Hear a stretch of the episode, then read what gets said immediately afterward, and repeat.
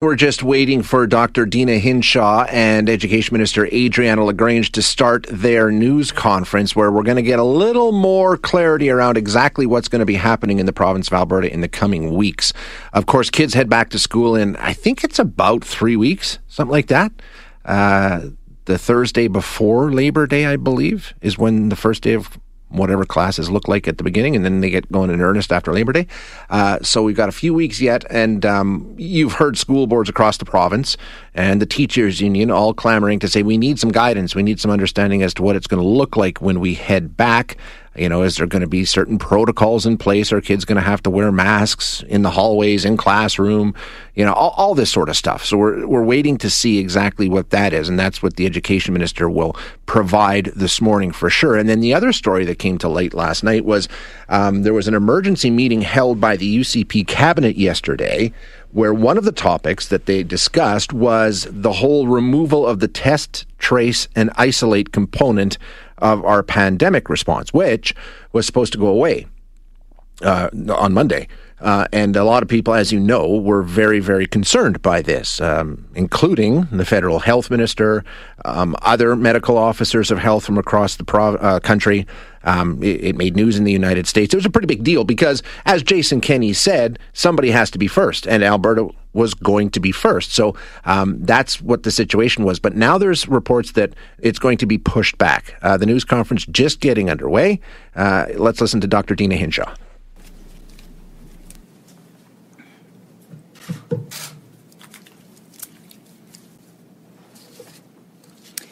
Good morning, everyone, and thank you for coming today. the last time I stood in front of you, I shared with you the plan to shift towards a more sustainable approach to COVID 19, where we could use an enhanced version of the public health systems that manage other respiratory viruses to also manage COVID. At that time, I promised you that we would closely monitor COVID 19 for a two week period and adapt as needed before the remaining changes came into effect on August 16th. Throughout COVID 19, I have been committed to following the data and evidence, and my team has been nimble, adjusting our recommendations as needed when the facts have supported it. Since I made my previous recommendations, I have been watching local and international data closely, and two items have emerged that have led me to recommend that we adjust our approach and defer the changes originally scheduled for August 16th. First, current non ICU hospitalizations in our province are trending somewhat higher than we anticipated. Our initial modeling showed that at this time we would expect to have about 90 total cases in hospital. Compared to 146 cases in hospital today, this is an increase of 62% over our projections. To be clear, there is no issue with hospital capacity. Anyone who needs treatment will be able to get it, either for a COVID related illness or for an unrelated issue. However, it is important to take some additional time to monitor the situation.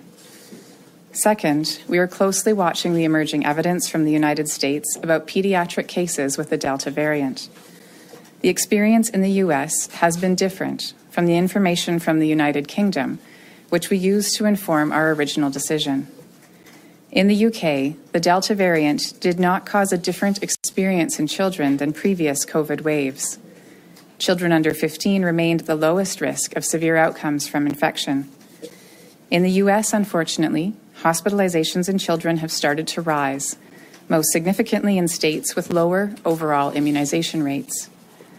It seems most likely that the reason for the difference between these two settings is the level of adult immunization, which is protective for children via reduced household and other community transmission. In the UK, almost 75% of adults have received two doses of vaccine, while in Florida, one of the states where high hospitalizations have been reported in children, only 60% of adults have been fully vaccinated. In Alberta, at just over 67% of the eligible population fully immunized, we are in the middle of these two. Given this emerging evidence, I want to further monitor these trends. I do not share this information to cause alarm. To date, we have not seen a similar rise in severe cases in youth here in Alberta. Since July 1st, we have only had seven cases in hospital under the age of 18. However, it is important to monitor our trends in a consistent way and to continue to require cases to isolate while we do so. Based on these developing factors, I have recommended that we pause the next step in our transition for a period of six weeks until September 27th. Not only does this allow us to do further monitoring, it also gives us more time to increase vaccination levels, which is the number one most important thing adults and older children can do to protect themselves and younger children and others around them. If monitoring confirms our original expectations that a rise in cases will not lead to high levels of hospitalizations, and we do not see evidence of increased risk for severe disease for children, we will proceed with implementing this next set of changes after September 27th. However, this means for the time being, provincial masking orders for transit, school buses, taxis, and ride shares remain in effect. Isolation will continue to be legally required for those with core COVID 19 symptoms and those who test positive for COVID 19. And symptomatic testing will continue to be available at assessment centres by self referral. I want to be clear that it is still important for us to continue to work towards a sustainable approach to managing COVID 19 that considers the harms of interventions as well as the direct harms from COVID 19. This is why the changes related to contact tracing that came into effect July 29th remain in effect. We are not going backwards. We are pausing to monitor and assess before taking a next step forward. Having said that, I am sorry that the way that I have communicated about these changes and the rapid pace of them has caused distress. My team is working to summarize the evidence that has informed my belief that this is the best way forward for the health of Albertans, and I am committed to both providing you with that evidence and listening to your perspectives. The other information I am here to share today is about plans for returning to school. I know that we all care deeply about our children and their safety and well being, and there are a variety of perspectives on how to best balance all the risks they face. With that in mind, the guidance we are releasing today considers the risks of COVID 19, as well as the risks of public health measures on children's overall health and well being. It is important that we look at all factors that support physical, mental, and emotional health to make sure that precautions are proportionate to overall risk level. It is in this broader context that our provincial guidance has been crafted.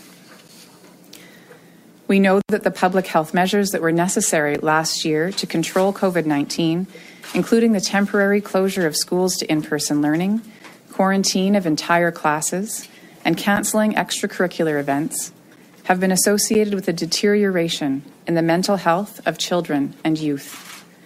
Many children have reported increased feelings of social isolation, depression, and anxiety. It is important to keep the negative impacts of these measures in mind, particularly when looking at a population that is at lower risk of severe outcomes from COVID 19. Looking at our data right here in Alberta, children have had very low rates of severe illness compared with other health risks.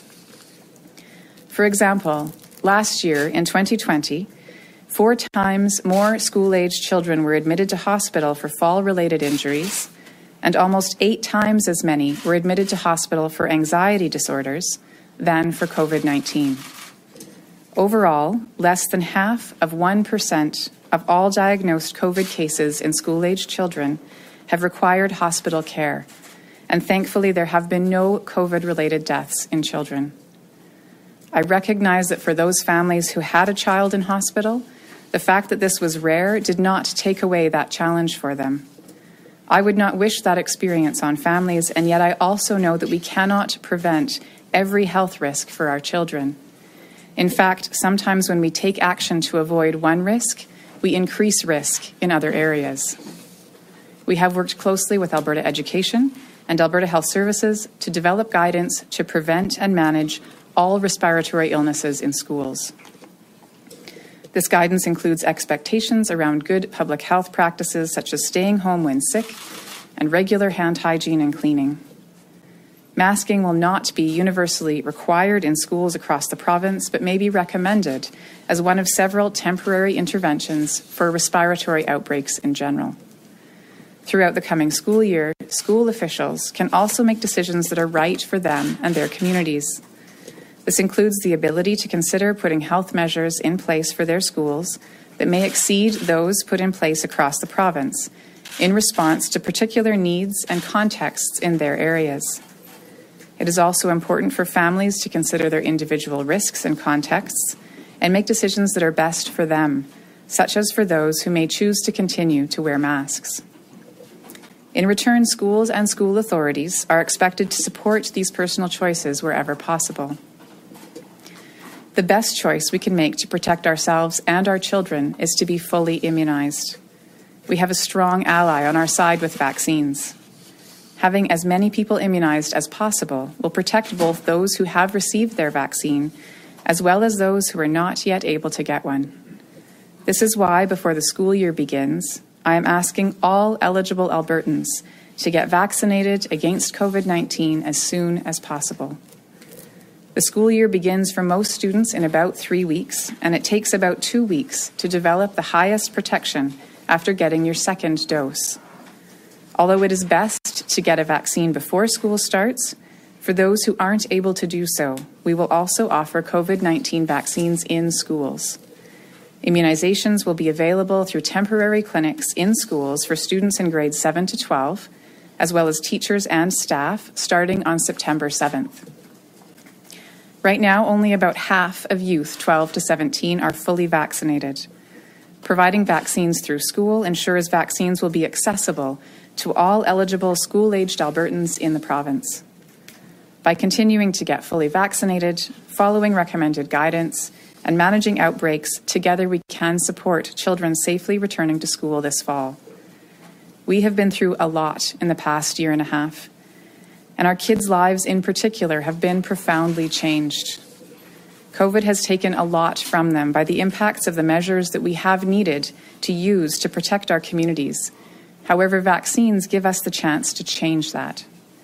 I wish everyone a healthy return to school, and I will now turn the podium over to Minister LaGrange.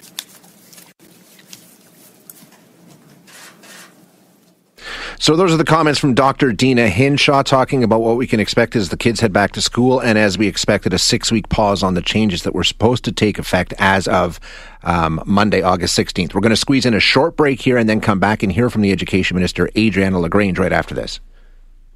Bringing you live coverage of the news conference with Dr. Deena Hinshaw, where we've already heard some of the changes, a six week extension to the lifting of anything that was supposed to happen this Monday. It'll now be September 27th. Now we are hearing from Education Minister Adriana LaGrange with more around the guidance that schools will get as the kids head back to class this month. Let's listen in. Thank you, Dr. Pardon me. Thank you, Dr. Hinshaw, and good morning to everyone. Thanks to the power of vaccines and the dedication of Albertans, parents, students, and school staff can look forward to a normal school year this September, which includes a return to in person classes, field trips, team sports, extracurricular clubs, school celebrations, and reconnecting with friends and colleagues international student programs, work experience, and graduation celebrations can all continue as they normally would, and all with no restrictions. I'm very much looking forward to a normal school experience this fall, and I know there are many, many Alberta parents and students who are also looking forward to it. In June, we, provide, we provided school authorities with a guidance document for the 21 22 school year so that they could start planning for this fall. We also promised that additional guidance would be coming mid August, and I'm pleased that we have met that timeline. I'm grateful to Dr. Hinshaw and her team of experts for providing critical, needed guidance as schools prepare to welcome students and staff back this fall.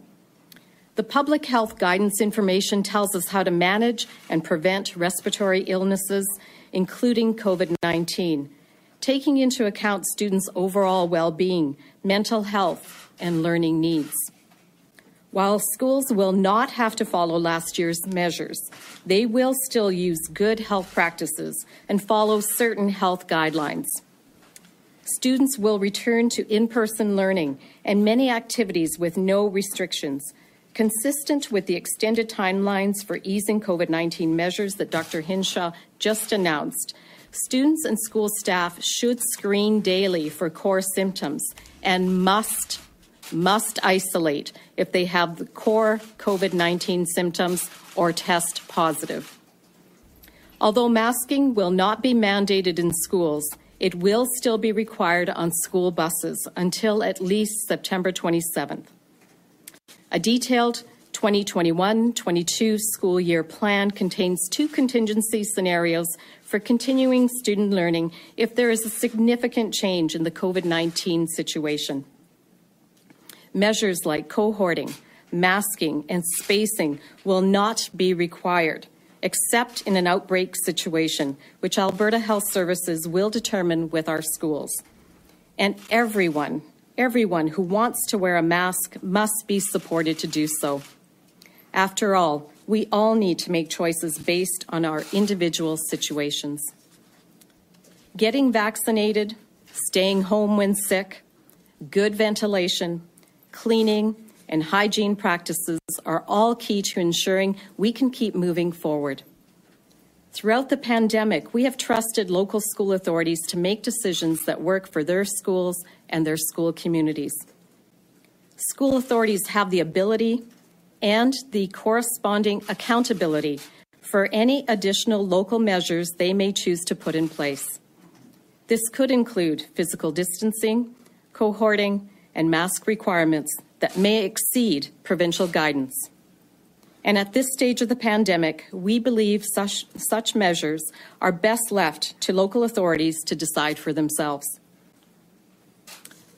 As Dr. Hinshaw has said, Alberta Health Services will be working with school authorities to administer COVID 19 vaccines in schools for students in grades 7 to 12, teachers, and staff. School authorities have a long history of working with Alberta Health Services to deliver in school vaccination programs, and I am confident that school authorities will welcome public health officials into their schools quickly to offer any additional ways to get the COVID 19 vaccine into arms of students and staff who need their first or second dose. It is so important for Albertans to get vaccinated to protect others. Vaccines are safe, they are effective, and they save lives. I echo Dr. Hinshaw in encouraging parents not to wait for their children to get their first or second shot at school. Everyone who is eligible to get vaccinated should do so as soon as they are able. I also know parents are concerned about younger children. I understand firsthand the anxiety this creates for parents, guardians, and loved ones. Every parent and every family will need to think about their personal situation and take precautions that make sense for them. I know this is challenging for many, and I believe that as more people get vaccinated and as we continue to follow good health practices, we will help protect each other. We knew there would be challenges when students returned to school and to classes last year, and Alberta's government ensured we were there to support our students and our staff. Prior to the pandemic, school boards reported $363 million in taxpayer operating reserve dollars. At the end of the first wave of the pandemic, school boards reported 383 million in taxpayer operating reserve dollars. And early data shows that school boards have over $400 million in taxpayer operating reserve dollars. This highlights that school divisions have been able to increase their reserve dollars during the pandemic and I'm confident that school divisions have the funding they need as they go back to school. In this upcoming school year, we are also providing school authorities with more than $130 million in COVID mitigation funding. School divisions can use this money as they see fit to address their local needs. This is on top of the over $1 billion in support school divisions have had access to during the pandemic. Alberta's government provided school divisions with $250 million in accelerated capital maintenance and renewal funding for things such as HVAC and mechanical upgrades. It should be noted that of the $250 million provided by the provincial government, school divisions chose to spend approximately $44 million on HVAC and ventilation upgrades in schools. We also made sure that students, families, and Albertans could access mental health supports and referrals from anywhere in Alberta. And this year, to jumpstart student learning, pardon me, and this year, to jumpstart student learning, all school authorities can access $45 million in new funding for intensive small group literacy and numeracy programming for students in grades 1 to 3. This funding will help ensure that no student gets left behind. As we enter this new school year, learning in a safe environment remains our top priority. We will monitor the situation closely. We will remain in regular contact with school authorities to address challenges that may arise, and we will continue to follow the expert advice of our Chief Medical Officer of Health and her expert team. I'm confident everyone will continue to do their part to keep our schools safe as learning continues. I am incredibly grateful for all and want to personally thank every teacher, parent, student, school member, administrator, board trustee, and anyone who's involved in education for their diligence and hard work to keep our communities safe. I encourage everyone to read the guidance document and other helpful information, such as the parent guide, on alberta.ca slash return to school. And if you or anyone you know is unsure about vaccinations, please visit alberta.ca slash vaccines. You'll find helpful facts to counter common myths, explaining how vaccines are safe, are effective, and save lives. Once again, thank you to Dr. Hinshaw and her team for preparing this guidance document for our schools. I want to wish every student, every parent, and staff member the very, very best as they wrap up their summer and look forward to an exciting new school year. Thank you. It's Education Minister Adriana LaGrange uh, giving an update on what we can expect to see as the kids head back to school uh, in September. So this morning we're getting updated information from Dr. Deena Hinshaw and the Education Minister Adriana LaGrange about what happens next in Alberta's pandemic response. Uh, the bottom line uh, Dr. Hinshaw saying all the things that were supposed to happen on Monday, the 16th of August, are now being postponed by six weeks. Uh, it'll happen September 27th. That means the ending of isolation, testing, tracing, all those sorts of things will be delayed. Also means you're going to need to continue to wear a mask on public transit and in ride shares and in taxi cabs and things like that. As far as school goes, um, not a lot there. Adriana LaGrange says um, it should be a normal school year in terms of field trips and athletics and extracurricular activities and all that sorts of stuff. No limitations on that whatsoever. Um, masks will not be mandated in schools, but they will be on school buses until September 27th. Um, so pretty much normal. School boards will have the authority to do things as they see fit, though, and as she said, things will be closely monitored. There's a lot more information to get to. Right now, though, reporters are putting questions to uh, Dr. Hinshaw and the minister to try and get more clarity and uh, some more insight into these decisions. So uh, let's listen into what they have to say. Let's put through the first caller. First is Licia Corbella with Postmedia. Go ahead, Licia. Thank you. Uh, good morning, Dr. Henshaw. Uh, you said in your um, comments that eight times more children were hospitalized for anxiety disorders than for COVID during these past 18 months. Was this as a result of the lockdown, their health measures? And how does this differ from previous pre COVID years? Um, do you have any hard numbers on that?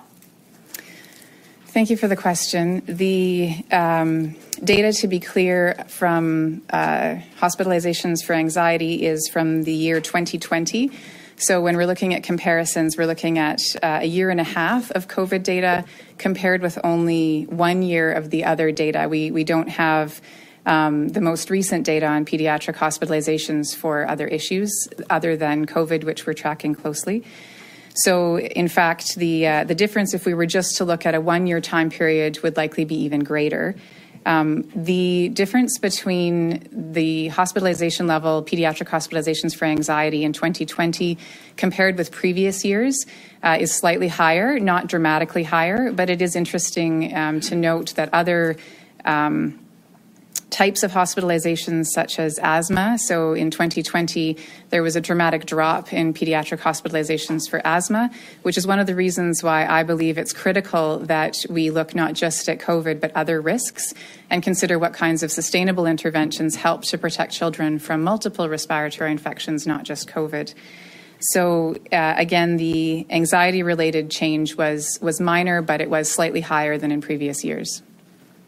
Do you have a follow-up? I do. Um, so uh, I've actually spoken with a uh, father of a, a, daughter, 12 years old, who uh, killed herself, um, and who um, he attributes that to having to have been isolated a few times through the school year. And um, so I'm just wondering if you have seen an increase in suicides amongst children over this time. First, let me say that that is a, a tragedy, and my condolences to that family. That's a um, situation that uh, no one should have to face. And if anyone is struggling with mental health issues, it's important to note that there are supports available and would encourage anyone who's either personally or indirectly through a family member struggling with that to reach out through either HealthLink or uh, look for re- resources online through Help in Tough Times at Alberta Health Services. So um, again, this is uh, is something that we do have supports for.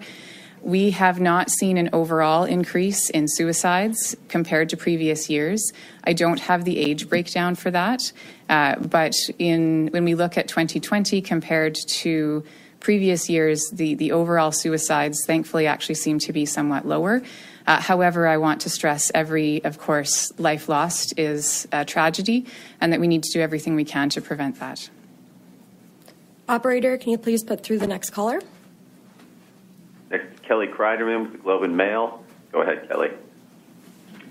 Hi, Dr. Hinshaw. I'm wondering, you, you referenced uh, that hospitalizations are higher than you would have expected at this point. Will you release some of that data so we know what you're measuring and what is factoring into your decisions about uh, removing these restrictions or removing these uh, test, trace, isolate measures or not? Absolutely. I committed to doing that last week.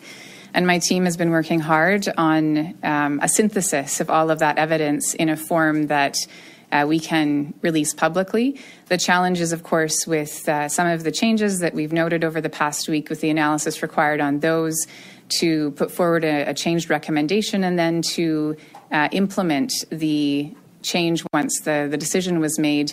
There's been quite a lot on, on the team's plate this week, so it hasn't moved quite as quickly as we wanted it to in terms of that evidence summary.